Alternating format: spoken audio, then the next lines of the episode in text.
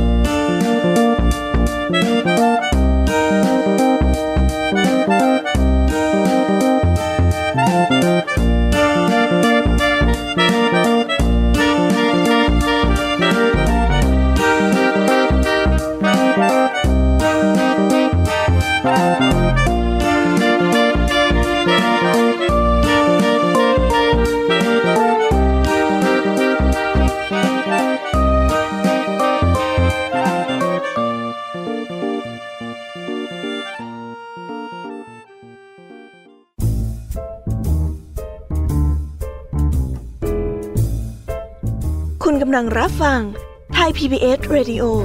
ต่อจากนี้ไปขอเชิญทุกท่าน รับฟังรายการ นิทานแสนสนุกสุดหันษา ที่รังสรรค์มาเพื่อน้องๆ ในรายการ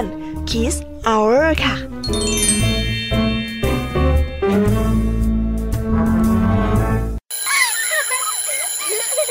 โรงเรียนเลิกแล้วกลับบ้านพร้อมกับรายการ Kids Hours โดยวัญญาชยโย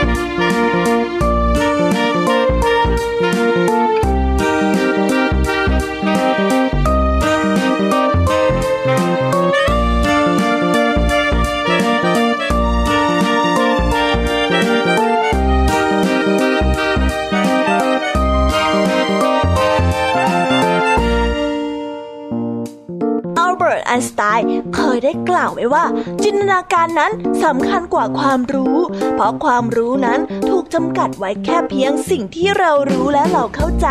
ในขณะที่จินตนาการนั้น ได้รวมเอาทุกสิ่งทุกอย่างในโลกนี้ ไว้รวมกัน นิทานก็เป็นสิ่งหนึ่ง ที่ช่วยเสริมสร้างจินตนาการให้กับน้องๆ ได้มีอิสระทางความคิด สร้างสรรค์แบบไร้ขีดจำกัด และรายการคีเซอร์พร้อมแล้วค่ะ ที่จะมาช่วยเสริมสร้างจินตนาการให้กับน้องๆ ผ่านการเล่านิทาน ตลอดระยะเวลาเกือบหนึ่งชั่วโมงเต็ม สวัสดีค่ะ พี่แยมมีมารายงานตัวแล้วค่ะ ขอต้อนรับน้องๆเข้าสู่รายการ Kiss Hour กันอีกเช่นเคย รายการที่มีนิทานแสนสนุกแฝงไปด้วยข้อคิดและคติสอนใจมากมาย มาเล่าให้กับน้องๆได้ฟังกันทุกเย็น วันจันทร์ถึงวันศุกร์หลังเลิกเรียนนั่นเอง และสำหรับวันนี้พี่แยมมี่มีนิทานมาฝากน้องๆกันในหัวข้อ รูปลักษณ์ภายนอกค่ะคำว่า รูปลักษณ์ภายนอกหมายถึงอะไรกันนะพูดง่ายๆก็คือ รูปร่างหน้าตาบุคลิกภาพความสวยความงามของสิ่งต่างๆ นั่นเองค่ะ นิทานของพี่แยมมี่ที่นำมาฝากในวันนี้เนี่ย เป็นเรื่องของการตัดสินผู้อื่นจากรูปร่างภายนอก หรือให้ความสำคัญกับรูปร่างหน้าตา ความสวยความงามมากกว่าความคิดที่ดี หรือว่าจิตใจค่ะยกตัวอย่างง่ายๆ จากนิทานพื้นบ้านเรื่องสังทอง น้องๆ เคยได้ยินกันมาบ้างหรือเปล่าเอ่ย ที่มีเจ้าเงาะป่าตัวดำปิดปี ชอบทัดดอกไม้สีแดงที่หู เข้ามาในงานเลือกคู่ของพระธิดาทั้งเจ็ดของเท้าสามนแต่นางรจนาเสี่ยงพวงมาลัยเลือกเจ้าเงาะป่าที่ตัวดำปิดปีทำให้คนรังเกียจเพราะว่ารูปลักษณ์ของเจ้าเงาะเนี่ยหน้าตาอัปลักษณ์สิ้นดีค่ะ ไม่มีใครมองเจ้าเงาะป่าจากภายในจิตใจเลยสักกับคนเดียวทำให้เท้าสามนโกรธมาก เพราะว่าอับอายที่ลูกของตนเลือกที่จะแต่งงานกับเจ้าเงาะป่า เจ้าเงาะป่าก็พยายามจะพิสูจน์ตัวเองเพื่อให้ทุกคนยอมรับ ในคุณงามความดีตลอดมา จนวันหนึ่ง เมื่อทั้งสองอยู่ด้วยกัน ในท้ายที่สุดแล้ว นางรจนาก็มองข้ามรูปลักษณ์ภายนอก ที่น่ารังเกียจของเจ้าเงาะป่าไปได้ และรักเจ้าเงาะป่าจากความดีในจิตใจทำให้พระสังทอง ยอมถอดรูปเงาะออก และเปิดเผยเรือนร่างที่แท้จริง ซึ่งมีสีทองอร่ามทั้งตัว ให้กับนางรจนาได้เห็น นี่ก็เป็นอีกตัวอย่างหนึ่งของการตัดสินคนจากรูปลักษณ์ภายนอกนะคะ น้องๆเคยฟังนิทาน หรือเคยดูละครเรื่องสังทองกันบ้างหรือเปล่าเอ่ยนอกจากนี้การตัดสินอะไรจากภายนอกโดยที่ไม่ดูให้ดีเสียก่อน ก็อาจจะก่อให้เกิดผลร้ายกับเราได้นะคะ ยกตัวอย่างเช่นดอกไม้สวยๆบางชนิด รูปร่างหน้าตาของมันเนี่ยอาจจะสวยชวนให้จับต้อง แต่จริงๆ แล้วอาจจะมีพิษร้ายแรงอยู่ก็ได้ อย่างดอกวิสเทเรีย เป็นไม้เลื้อยที่มีความสวยงามมาก แต่หากเราไปจับถูกดอกของมัน พิษร้ายก็จะแล่นเข้าสู่หัวใจ และทำลายหัวใจภายในครึ่งชั่วโมงเองนะคะ หรือจะเป็นดอกไม้ที่บ้านเราพบเจอกันบ่อย อย่างดอกหน้าวัว ถ้าเผลอไปแตะโดน ก็อาจจะทำให้ผิวหนังของเราไหม้ได้เลยนะคะ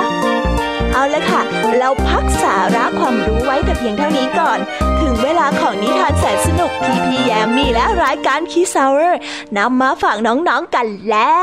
ว วันนี้เนี่ยคุณครูไหวใจดี มีนิทานคุณธรรมเรื่อง สุนัขทั้งเจ็ดและเรื่องพี่น้องมาฝากกันค่ะ ต่อด้วยนิทานอีสบจากพี่แยมมีเล่าให้ฟัง เรื่องลาในหนังสิงโต ชายผิวดำในแม่น้ำกากับนกยุง และคนรับใช้ผิวดำ วันนี้เจ้าจ้อยก็ไปเจอสาวสวย ลุงทองดีจะว่าอย่างไร รอติดตามกันนะคะ และปิดท้ายด้วยนิทานเด็กดีจากทางบ้านเรื่องผ้าคีริ้วห่อทองค่ะ แม้วันนี้เนี่ยจัดหนักจัดเต็มจริง ๆ นะคะน้องๆ เต็มอิ่มกันแน่ๆค่ะ อย่ารอช้าค่ะ เราไปฟังนิทานเรื่องแรกกันเลยดีกว่า ไปกันเลย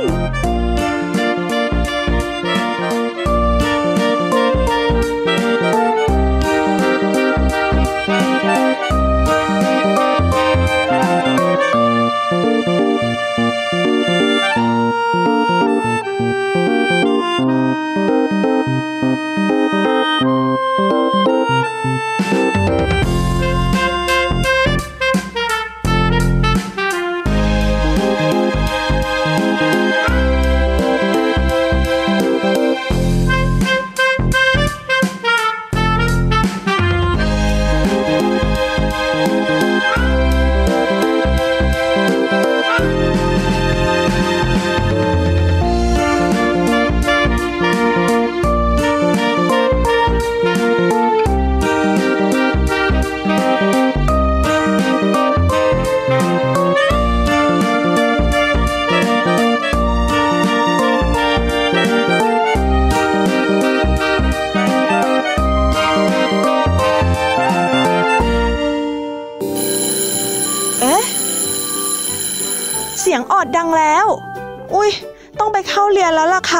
ไม่รอช้า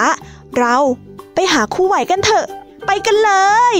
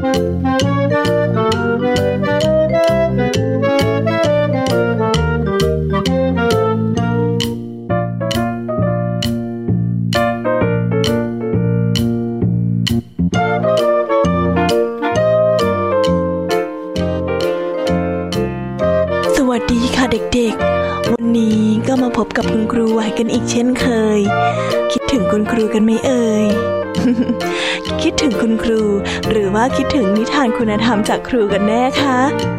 อะแต่ไม่เป็นไรค่ะ มาถึงช่วงของคุณครูไหวใจดีแล้วเนี่ย คุณครู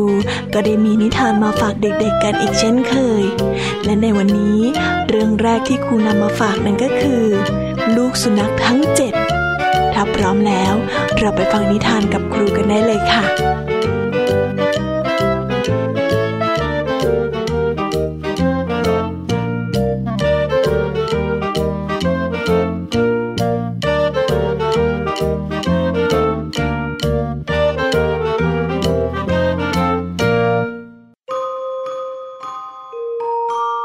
คนหนึ่ง เลี้ยงสุนัขไว้ที่บ้านของเขา และสุนัขตัวนั้นก็ได้ให้กำเนิดลูกสุนัขตัวเล็กน่ารักออกมาเจ็ดตัว ซึ่งหนึ่งในนั้นมีตัวหนึ่งที่พิการ ขาหลังรีบผอม คุณลุงคิดว่าตัวเองนั้นไม่สามารถเลี้ยงลูกสุนัขไว้ เขาจึงติดประกาศขายลูกสุนัขทั้งเจ็ดตัวนี้ เมื่อเด็กๆรู้ข่าว ก็แวะเวียนเข้ามาเล่น มาดูลูกสุนัขทุกวัน แต่ก็ไม่มีใครตกลงซื้อ วันหนึ่ง ขณะที่คุณลุงคนนั้นกำลังรดน้ำต้นไม้อยู่ในบ้าน ก็ได้มีเสียงเด็กชายหน้าตาหน่าเอ็นดู เดินมาเกาะอยู่ที่รั้วบ้านของคุณลุง คุณลุงจึงได้ถามเด็กคนนั้นไปว่าอ้าวเจ้าหนู มาทำอะไรตรงนี้ล่ะ เด็กน้อยก็ได้ตอบไปว่า เพื่อนของผม บอกว่าคุณลุงมีลูกสุนัขขาย ผมเลยอยากจะเลี้ยงหมารักตัว พ่อแม่ก็อนุญาตแล้ว ผมขอเข้าไปดูลูกหมาของลุงหน่อยได้ไหมครับ ได้สิหนู พวกมันกำลังนอนเล่นอยู่ในบ้านนะไปเดี๋ยวลุงพาไปดู คุณลุงกล่าวอย่างยินดี แล้วผิวปากเรียกลูกสุนัขทั้งเจ็ดตัวออกมา มานี่แล้วมา เด็กชาย ยิ้มร่าเมื่อเห็นลูกสุนัขวิ่งตุ้ยนุ้ยออกมาทีละตัวทีละตัว เขาเริ่มนับหนึ่งสองสามสี่ห้าหกเจ็ดเด็กชายทำหน้าตาสงสัย และถามคุณลุงไปว่าเอ๊ะผมได้ยินว่ามีสุนัขตั้งเจ็ดตัวไม่ใช่หรอครับ คนซื้อไปตัวหนึ่งเหรอ เปล่าหรอกหนู ยังไม่มีใครซื้อไปเลยสักตัว มีตัวสุดท้ายเนี่ย ขาหลังเขาไม่ค่อยจะดี ก็เลยต้องคลานออกมา เพราะวิ่งมาพร้อม ๆ กับพี่ของเขาไม่ได้ สิ้นคำของคุณลุง ลูกสุนัขตัวที่เจ็ดก็คลานออกมา ขาหลังทั้งคู่ของมัน รีบเหลือแค่นิดเดียว มันต้องใช้ขาหน้า ลากพาตัวเองออกมาจากบ้าน ลูกสุนัข มองมาทางเด็กชาย และพยายามคลานมาหาเขาหางของมันกระดิกดุกดิกดุกดิกอยู่ตลอดเวลา แสดงให้เห็นถึงความสุขของเจ้าลูกสุนัข มันคลานเข้ามาดมรองเท้าของเด็กชาย ท่าทางมันจะชอบหนูนะเนี่ย น่ารักจังเลยครับ เด็กชาย หัวเราะแล้วอุ้มมันขึ้นมา แล้วถามคุณลุงว่า คุณลุงครับ หมาตัวนี้ราคาเท่าไหร่ครับ ปกติ ลุงก็จะขายอยู่ที่ตัวละห้าร้อยบาทนะหนู เด็กชาย นิ่งอึ้งไป ก่อนที่จะล้วงกระเป๋าเงินออกมานับ เขามีเงินอยู่เพียงแค่ 250 บาทเท่านั้นเออผมมีเงินไม่พอซื้อหมาตัวนี้อะครับ เด็กชายได้พึมพำอย่างเศร้าใจ คุณลุงจึงรีบบอกเด็กน้อยทันทีว่า โอ้ย หนู ถ้าหนูอยากได้หมาตัวนี้น่ะ ก็เอาไปเลย ไม่ต้องจ่ายเงินหรอก ลุงยกให้ฟรีๆไปเลย เด็กชายฟังคุณลุงพูดแล้วก็ชะงักไป ก่อนที่จะถามกลับไปว่า เออเออทำไมล่ะครับทำไมถึงบอกว่าไม่ต้องจ่ายเงินถ้าจะซื้อหมาตัวนี้อะครับ ก็อย่างที่หนูเห็นนั่นแหละ ลูกหมาตัวนี้ มันติดมาพร้อมๆกับพี่น้องของมัน และลุงก็ไม่คิดว่าจะขายมันอยู่แล้ว เพราะว่ามันน่ะพิการ วิ่งก็ไม่ได้ กระโดดก็ไม่ได้ ความจริงลุงไม่อยากให้หนูได้ของมีตำหนิอย่างนี้ไปนะ หนูลองดูตัวอื่นจะดีไหม เด็กชายเม้มปากแน่น ก่อนจะพูดว่าอืมคุณลุงดูอะไรนี่สิครับ ว่าแล้ว เขาก็ได้ดึงขากางเกงทั้งสองข้างของเขาขึ้น คุณลุงคนนั้นจึงได้เห็นว่า ขาของเด็กคนนี้เล็ก รีบเช่นเดียวกับขาหลังของลูกสุนัข แต่ที่ทำให้เขายืนอยู่ได้ ก็เพราะมีขาเทียมพยุงเอาไว้คุณลุงครับ ขาของผมก็รีบแล้วก็ใช้กันไม่ได้เหมือนกัน ผมเดินช้ากว่าเพื่อนๆคนอื่นๆ วิ่งก็ไม่ได้ กระโดดก็ไม่ได้ อย่างเนี้ย ผมก็เป็นคนที่ไร้คุณค่าหรือเปล่าครับ คุณลุงนิ่งอึ้งไป ความรู้สึกผิดแล่นเข้าสู่หัวใจของเขา เด็กชายได้ปล่อยขากางเกงลง แล้วได้พูดต่อว่า ผมจะซื้อสุนัขตัวนี้ครับ ในราคา 500 บาทเท่ากับลูกสุนัขตัวอื่น แต่ว่าผมมีเงินไม่พอ ถ้าผมจะขอคุณลุงผ่อนจ่ายราคาของลูกสุนัขตัวนี้ เดือนละ 50 บาททุกเดือน ให้ครบ 500 บาทจะได้ไหมครับคุณลุง คุณลุง น้ำตาไหลริน สุดตัวลงตรงหน้าเด็กชาย แล้วกอดเขาไว้ด้วยความประทับใจ แล้วรู้สึกผิดลางกล่าวขอโทษขอโพย ในสิ่งที่ตนได้ทำผิดพลาดไป เขาบอกว่าไม่ขัดข้องที่จะให้เด็กชายคนนี้ ผ่อนค่าตัวของลูกสุนัขตัวนี้ และกล่าวว่า ถ้าสุนัขทุกตัว มีเจ้านายที่จิตใจดีอย่างเด็กชายคนนี้ พวกมันก็คงจะมีชีวิตที่เป็นสุขอย่างมากแน่ๆ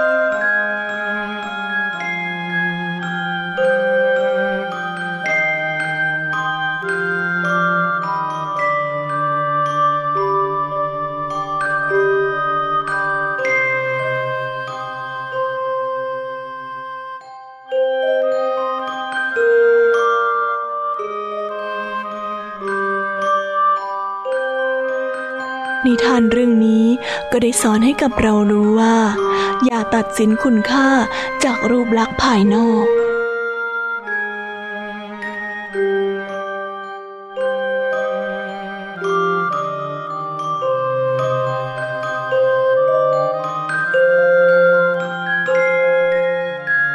ก็ได้จบกันไปแล้วนะคะสำหรับนิทานของครูไหวใจดีในเรื่องที่หนึ่ง พร้อมที่จะฟังนิทานเรื่องที่สองของคุณครูกันหรือยังเอ่ย ถ้าเด็กๆพร้อมกันแล้วเนี่ย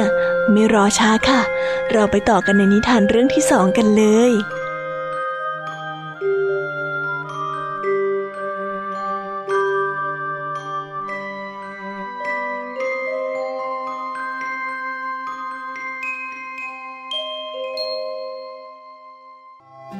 นิทานเรื่องที่สอง ครูขอเสนอเรื่อง พี่น้อง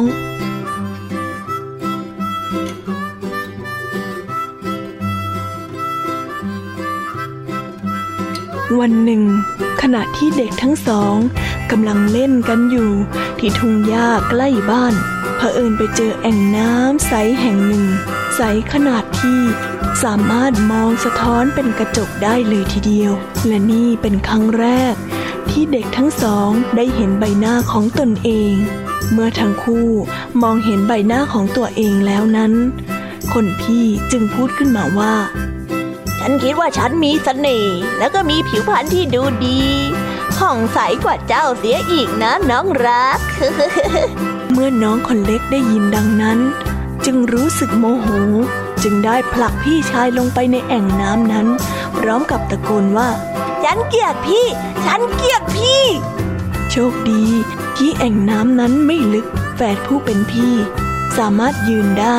คนพี่ได้ขึ้นมาจากแอ่งน้ำนั้น และผลักน้องชายคืน จนเกิดการทะเลาะกันขึ้น เมื่อผู้เป็นพ่อได้ยินเสียงลูกๆทะเลาะกัน ก็จึงรีบเดินเข้ามาดู และรีบห้ามทั้งคู่ เมื่อเหตุการณ์เริ่มสงบลง คุณพ่อก็ได้พูดกับลูกชายคนโตว่า เมื่อลูก มีรูปร่างหน้าตาที่น่ารักแล้ว ลูกก็ควรประพฤติตนให้ดีงาม ให้สมกับใบหน้าที่งดงามของลูกนะ จะได้มีแต่คนรัก ไม่มีคนรังเกียจแล้วก็หันไปบอกกับลูกคนเล็กว่า ถ้าลูกมีจิตใจที่ดี มีกิริยามารยาทเรียบร้อย และมีเมตตาช่วยเหลือผู้อื่น ลูกก็จะเป็นคนที่งดงาม ได้เหมือนกับพี่ของลูกนั่นแหละ ทั้งสองได้ยินเช่นนั้น จึงได้ทำการกล่าวขอโทษซึ่งกันและกัน คุณพ่อก็ได้กอดลูกๆทั้งสอง และได้พาเดินจุงมือกลับเข้าไปในบ้าน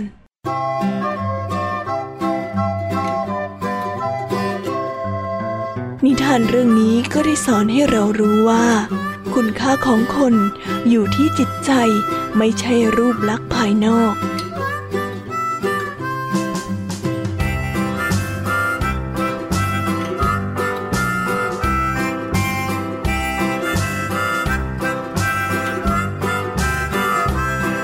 ไรบ้างคะเด็กๆ กับนิทานคุณธรรมที่คุณครูนำมาเสนอในวันนี้ สนุกกันหรือเปล่าเอ่ย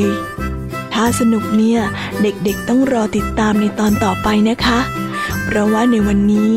ช่วงเวลาของนิทานครูไว้ใจดี ก็ได้หมดลงแต่เพียงเท่านี้แล้ว ครูขอตัวลากันไปก่อน ไว้พบกันใหม่ในครั้งหน้าสำหรับวันนี้ สวัสดีค่ะ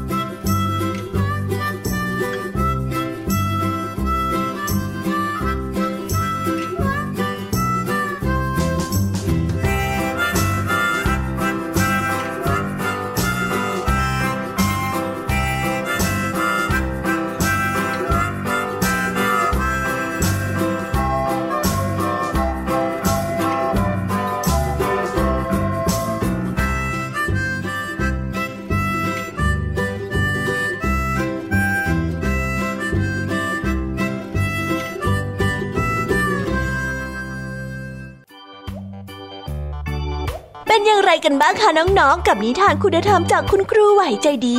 ชอบกันหรือเปล่าเอ่ยแต่ความสนุกของรายการ Kiss Hour เนี่ย ไม่ได้มีแต่เพียงเท่านี้หรอกนะคะ พี่ยามียังมีนิทานมารอน้องๆอยู่อีกหลายเรื่องเลย งั้นเราไปฟังนิทานกันต่อเลยค่ะ นิทานเรื่องแรกที่พี่แยมมี่จะนำมาเล่ากันในวันนี้นั่นก็คือ ลาในหนังสิงโต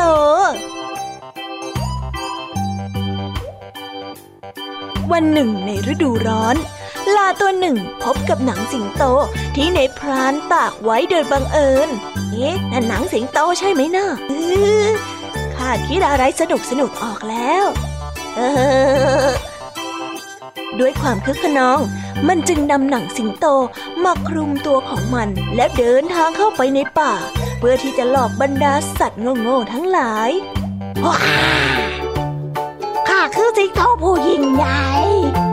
ข้าคือผู้ที่เป็นเจ้าป่าแห่งนี้ว้าวเมื่อพวกสัตว์ป่าเห็น จึงพากันวิ่งหนีด้วยความกลัว เจ้าลาจึงหัวเราะชอบใจ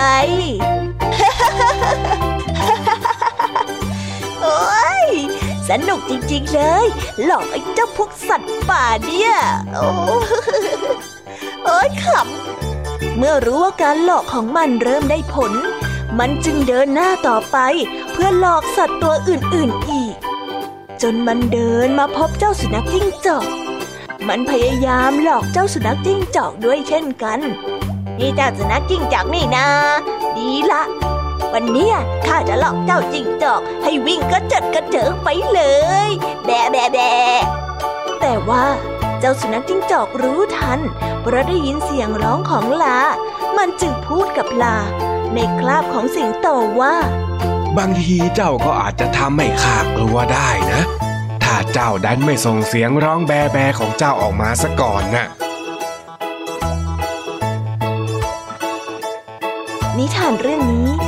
อนให้เรารู้ว่า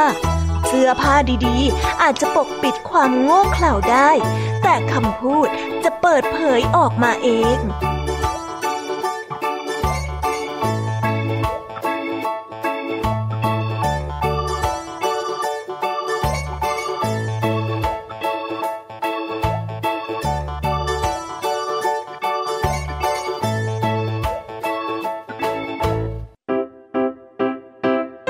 ต่อกันในนิทานพี่แยมมี่เรื่องที่สองกันเลยนะคะ นิทานของพี่แยมมี่เรื่องที่สองขอเสนอเรื่อง ชายผิวดำในแม่น้ำกันละครั้งหนึ่ง เมื่อไม่นานมานี้ ในเช้าตรู่ของวันที่แสนจะสดใส หญิงสาวชาวบ้านคนหนึ่งกำลังซักผ้าอยู่ริมแม่น้ำเธอเห็นชายผิวดำที่มาจากแอฟริกา กำลังอาบน้ำอยู่ในแม่น้ำก็นึกเหยียดอยู่ในใจว่าทำไมเขาถึงดูสกปรกขนาดนั้น จึงพูดกับชายผิวดำว่าท่าทาง นายคงไม่ได้อาบน้ำมาหลายวันสินะ ดูสิ เนื้อตัวเนี่ยมีแต่ขี้ใคร ตัวดำสกปรกไปหมดอย่างนี้ ต้องใช้เวลานานมากนะ กว่าจะขัดตัวให้ขาวได้นะ่ะชายผิวดำได้ยินดังนั้นจึงตอบกลับไปว่า นี่มันไม่ใช่ขี้ใคร มันคือสีผิวของฉัน สีผิวที่ดำ มันเป็นผิวหนังที่มีมาตั้งแต่ฉันเกิดแล้ว หญิงสาวนิ่งไม่ได้ตอบอะไร นั่งซักผ้าต่อไป จนใกล้จะเสร็จ ชายผิวดำก็อาบน้ำเสร็จพอดี เขาขึ้นจากน้ำและกำลังจะเดินกลับไปที่บ้าน แต่ก็ตกใจด้วยเสียงตู้มใหญ่ที่พร้อมกับเสียงกรี๊ดขอความช่วยเหลือ ช่วยด้วย ช่วยด้วยอ๋อน้ำมันลึกช่วยฉันด้วย ฉันว่ายน้ำไม่เป็นช่วยฉันด้วย ช่วยฉันที ช่วยฉันด้วยนะ ชายผิวดำเห็นดังนั้น จึงรีบกระโดดลงไปช่วยหญิงสาวทำให้เธอรอดมาได้ เธอได้กล่าวขอบคุณเขา และขอโทษในคำพูดที่พูดไม่ดีกับเขาไปตั้งแต่แรก ชายผิวดำไม่ได้โกรธเคืองอะไร หลังจากนั้นทั้งสองก็ได้แยกย้ายกันกลับบ้านของตนเอง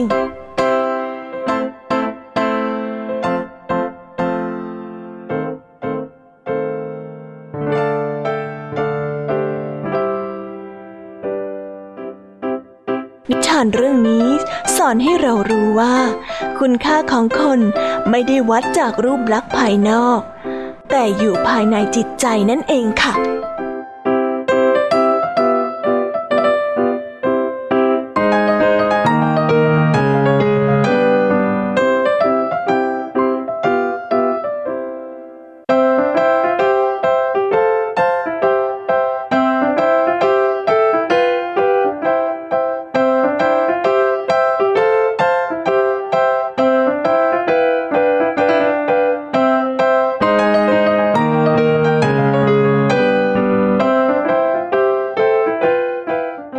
จบไปแล้วนะคะสำหรับนิทานพี่แยมมี่เรื่องที่สองไม่รอช้าไม่รอช้า งั้นเราไปต่อกันในเรื่องที่สามกันเลยค่ะ ในเรื่องนี้เนี่ย พี่แยมมี่ขอเสนอเรื่อง กากับนกยูงกันละครั้งหนึ่งนานมาแล้ว กาตัวหนึ่ง เดินเข้าไปในสวนของนกยูงทำให้มันได้พบกับขนนกยูงที่ล่วงหล่นอยู่ ดังนั้น กาจึงหยิบขนทั้งหมดขึ้นมา แล้วผูกเข้ากับหางของมัน โอ้โหขนของเจ้านกยูงเนี่ย สวยจริง ๆ เลยเอามาใส่หางข้าบ้างดีกว่า จะได้สวยแบบเจ้านกยูงบ้าง จากนั้นมันก็แสดงตัวต่อหน้าเหล่านกยูงไงจ้าเพื่อนทำอะไรกันอยู่เหรอ ดูขนฉันสิ ฉันเป็นเพื่อนพวกเธอแล้วนะ แต่ไม่นาน พวกนกยูงก็พบบางสิ่งบางอย่างผิดปกติ จึงเดินตรงไปหากา แล้วก็พากันจิก และถอนขนปลอมของมันออก กาไม่สามารถทำอะไรได้ นอกจากกลับไปยังฝูงของมันดังเดิม เพื่อนในฝูงได้เฝ้ามองดูพฤติกรรมของมันมาโดยตลอด จึงพากันโกรธเจ้ากาตัวนั้น เมื่อมันกลับมายังรัง พื่อนกาจึงพูดว่า ไม่ใช่แต่คนสวยๆ เท่านั้นหรอกที่ทำให้นก เป็นนกที่สวยงามได้ ของแบบเนี้ย มันขึ้นอยู่ที่จิตใจ ไม่ใช่ขนกายภายนอก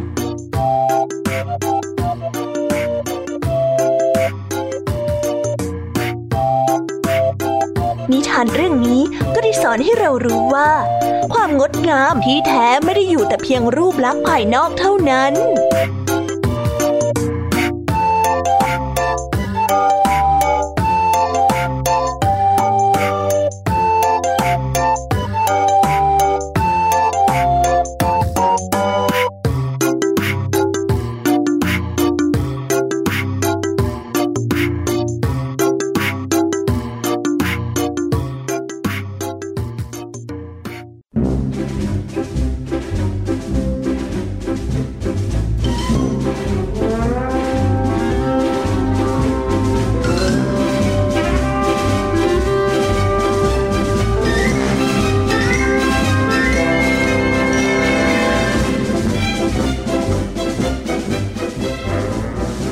แล้วนะคะสำหรับนิทานพี่ยมมี่ทั้งสามเรื่อง แต่วันนี้เป็นวันที่พิเศษค่ะ พี่ยมมี่แถมให้อีกหนึ่งเรื่อง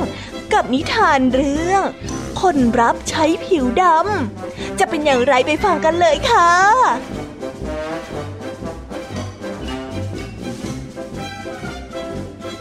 ชายคนหนึ่ง เห็นคนรับใช้ของเพื่อนบ้าน มีผิวสีดำจึงคิดว่า เหตุผลที่คนรับใช้คนนั้นสีผิวสีดำ เพราะเจ้านายของเขาไม่ดูแลเอาใจใส่ เขาจึงได้ซื้อคนรับใช้ผิวดำมาอยู่ในบ้าน เมื่อคนรับใช้ผิวดำย้ายเข้ามา เขาจึงสั่งว่า เอาล่ะ เจ้าจงไปอาบน้ำขัดตัวเสียให้สะอาดก่อน ที่จะมาหยิบของใช้ต่างๆ ในบ้านของข้าเมื่อคนรับใช้ผิวดำอาบน้ำเสร็จเจ้านายก็เห็นว่า สีผิวของเขายังดำอยู่เช่นเดิม จึงออกคำสั่งให้เขาไปอาบน้ำขัดตัวอีก ยังไม่เห็นจะสะอาดเลย เจ้าไปอาบใหม่อีกรอบนึงเถอะ วันแล้ววันเล่า วันละหลายหลายครั้ง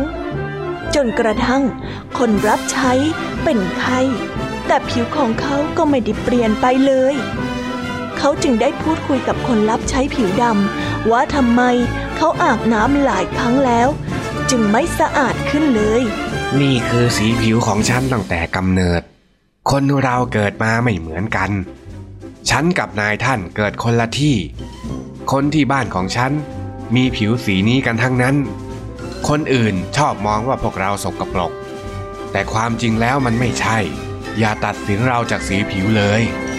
ฉันก็เป็นคนเหมือนกับพวกท่านนั่นแหละ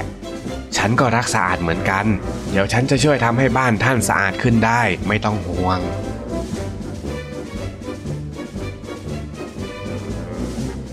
นิทานเรื่องนี้สอนให้เรารู้ว่า ไม่มีใครเปลี่ยนชาติกำเนิดของตนได้ แต่ทุกคนล้วนมีคุณค่าของความเป็นคนอยู่ภายในจิตใจ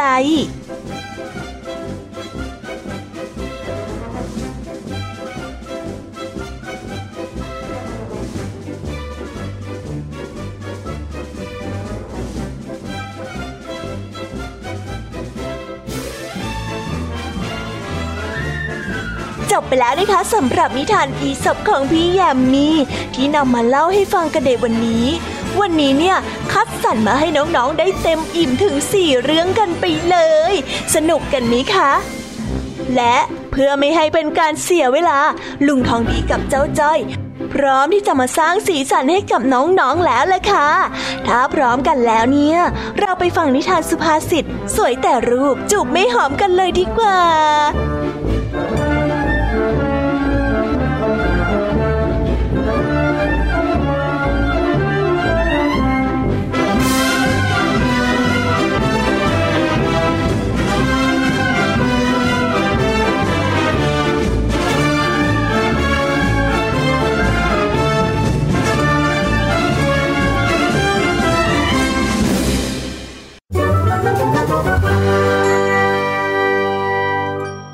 นิทานสุภาษิต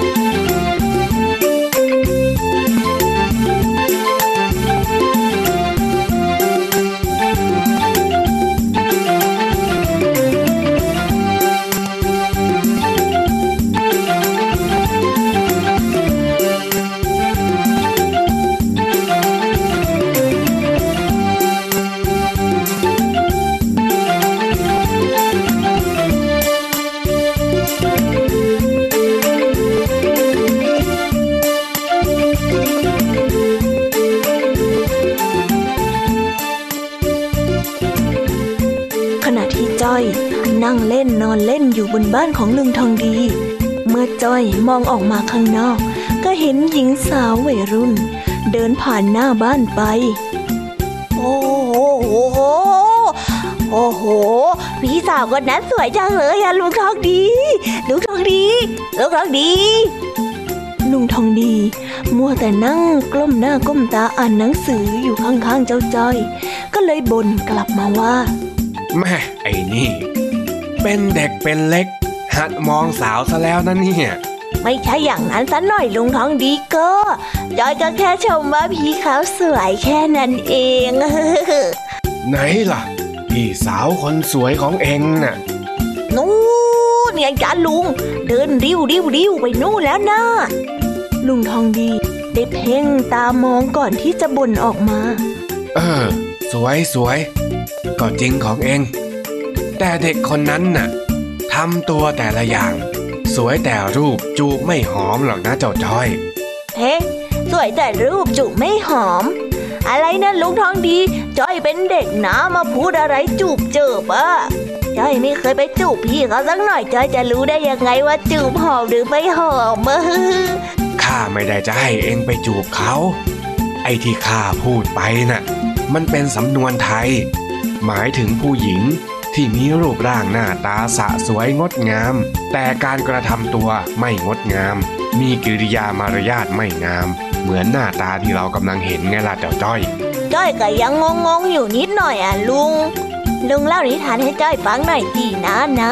นะนะนะนะ อีกแล้วนะนี่ข้าต้องสรรหานิทานมาเล่าให้เองฟังทุกวันเลยหรือยังไงเนี่ย แล้วจะเล่าไหมเนี่ยลุงข้ามีตัวเลือกด้วยเหรอ ก็ต้องเล่าละสิ เองเนี่ยนะอ้าวอ้าวตั้งใจฟัง นิทานเรื่องนี้มีชื่อว่า วันแต่งงานของหมีสาว ก่อนจะถึงวันแต่งงาน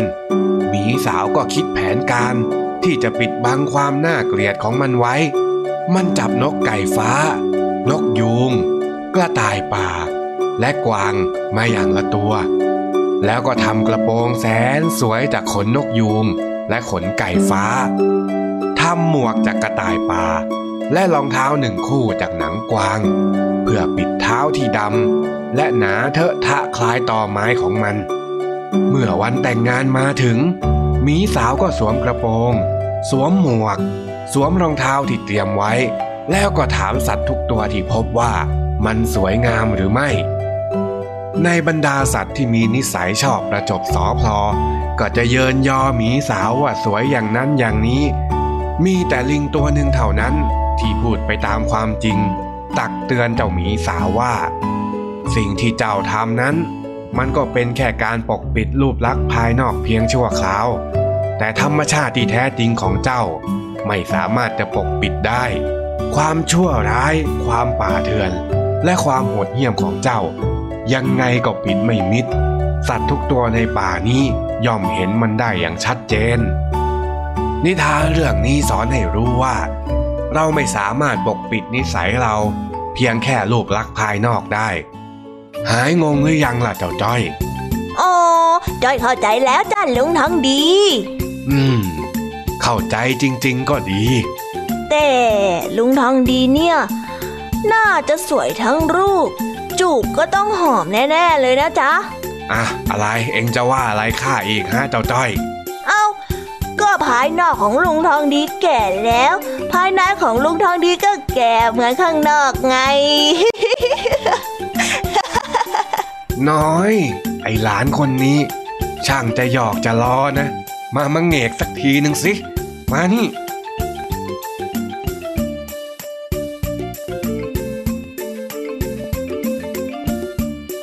เจ้าจอยเนี่ยหลอกว่าลุงทองดีแก่เรื่อยเลยนะคะ แล้ววันนี้เนี่ยก็ได้เรียนรู้กับคำสุภาษิตสำนวนไทยเพิ่มขึ้นอีกหนึ่งคำกันแล้ว เลือกนำไปใช้ตามสถานการณ์ต่างๆ ได้เลยนะคะ เด็กๆ แต่ว่าตอนนี้ เรามีนัดกับพี่เด็กดีจากทางบ้านกันต่อค่ะ วันนี้เราจะได้ฟังนิทานเรื่องอะไรนั้น ไปหาพี่เด็กดีกันเลยค่ะ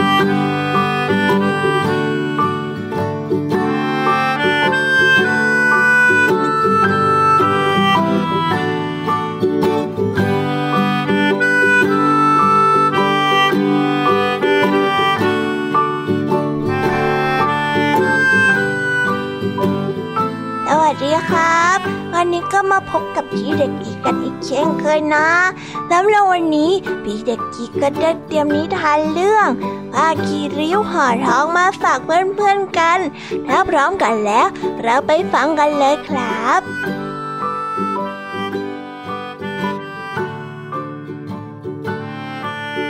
อันละครั้งหนึ่งนานมาแล้ว มีเศรษฐีคนหนึ่ง เป็นที่รู้กันของชาวบ้าน ว่าเขาเป็นคนที่ใจดี มีเมตตาชอบช่วยเหลือผู้อื่น เป็นที่ ชื่นชอบของชาวบ้านทุกคน แต่ก็มีโจรคนหนึ่ง อยากได้สมบัติของเศรษฐีคนนี้ ดังนั้นเจ้าโจรยังได้รวบยอมผักพวก เพื่อวางแผนทำการปล้นบ้านเศรษฐี โดยการวางเพลิง และดักรออยู่ข้างล่าง เพื่อปล้นทรัพย์สินจากคนที่หอบของหนีไฟลงมา ตอนกลางดึก เหล่าโจรก็ได้ทำตามแผน พวกโจรได้จุดไฟเผาบ้านของเศรษฐีใจดี เมื่อคนในบ้านรู้ว่าเกิดไฟไหม้ก็ตกใจเป็นอย่างมาก บางคนก็รีบวิ่งไปเอาน้ำมาดับ ส่วนบางคนก็ขนของหนีไฟ ลงไปข้างล่าง พวกโจรนั้นก็ได้ทำการปล้น เอาของมีค่าทั้งหมดที่ถูกขนลงมาไป เมื่อเศรษฐีเห็นดังนั้น เขาจึงหยิบผ้าคีริ้วสกปรกสกปรกเอามาห่อแก้วแหวนเงินทองของเขา แล้ววิ่งหนีลงไปข้างล่าง เมื่อเจ้าโจรเห็นว่าเศรษฐีวิ่งลงมา จึงรีบเข้าไปขู่และขนตัว หาของมีค่าในทันที แต่เจ้าโจรค้นเจอแค่เพียงผ้าขีริ้วสกปรกสกปรกเจ้าโจรจึงคิดว่าเศรษฐีคนนี้คงตกใจ จึงรีบหยิบของใกล้มือมาโดยที่ไม่สนใจว่าสิ่งนั้นคืออะไร เมื่อไฟไหม้บ้านของเศรษฐีใกล้ดับแล้ว กลุ่มโจรก็ได้รีบวิ่งหนีไป พร้อมกับทรัพย์สินเงินทองของเศรษฐีอีกจำนวนหนึ่งแต่เป็นเพียงแค่ทรัพย์สินส่วนน้อยเท่านั้น ทุกคนในบ้านต่างก็ร้องไห้เสียใจกับเหตุการณ์ที่เกิดขึ้น บ้านถูกไฟไหม้แล้ว ก็ยังมีโจรใจบาปมาปล้นเอาของมีค่าไปอีก หมดกันโถสิ้นเนื้อประดาตัวแล้วพวกเรา ไม่มีอะไรเหลือแล้ว ศรษฐีได้กล่าวกับภรรยาของเขา พร้อมกับหยิบห่อผ้าคีริ้วขึ้นมาให้เธอ ยังหรอกที่รัก เหลือแต่ผ้าคีริ้วเนี่ยนะเหรอ ฉันไม่เข้าใจพี่เลยจริง ๆ หยิบอะไรมาไม่หยิบ หยิบห่อผ้าคีริ้วลงมาสินี่ อย่าเพิ่งตัดสินอะไรแค่เพียงภายนอกที่เห็นสิ ลองเปิดดูเสียก่อนเศรษฐีพูดจบก็เปิดห่อผ้าคีริ้วให้กับภรรยาของตนดู ในห่อผ้านั้นคือแก้วแหวนเงินทองมากมายของเศรษฐี ที่ห่อด้วยผ้าคีริ้วลงมา เพื่อป้องกันไม่ให้ใครขโมยนั่นเอง นิทานเด็กดีจากทางบ้านก็ได้จบลงแต่เพียงเท่านี้ สนุกกันไหมครับถ้าสนุกพี่เด็กดีก็จะเตรียมนิทานแบบนี้ มาฝากน้องๆกันอีกเช่นเคย งั้น วันนี้ได้เวลาที่พี่เด็กดีต้องไปแล้ว งั้นขอตัวลากันไปก่อนนะครับ ไว้พบกันใหม่บายบาย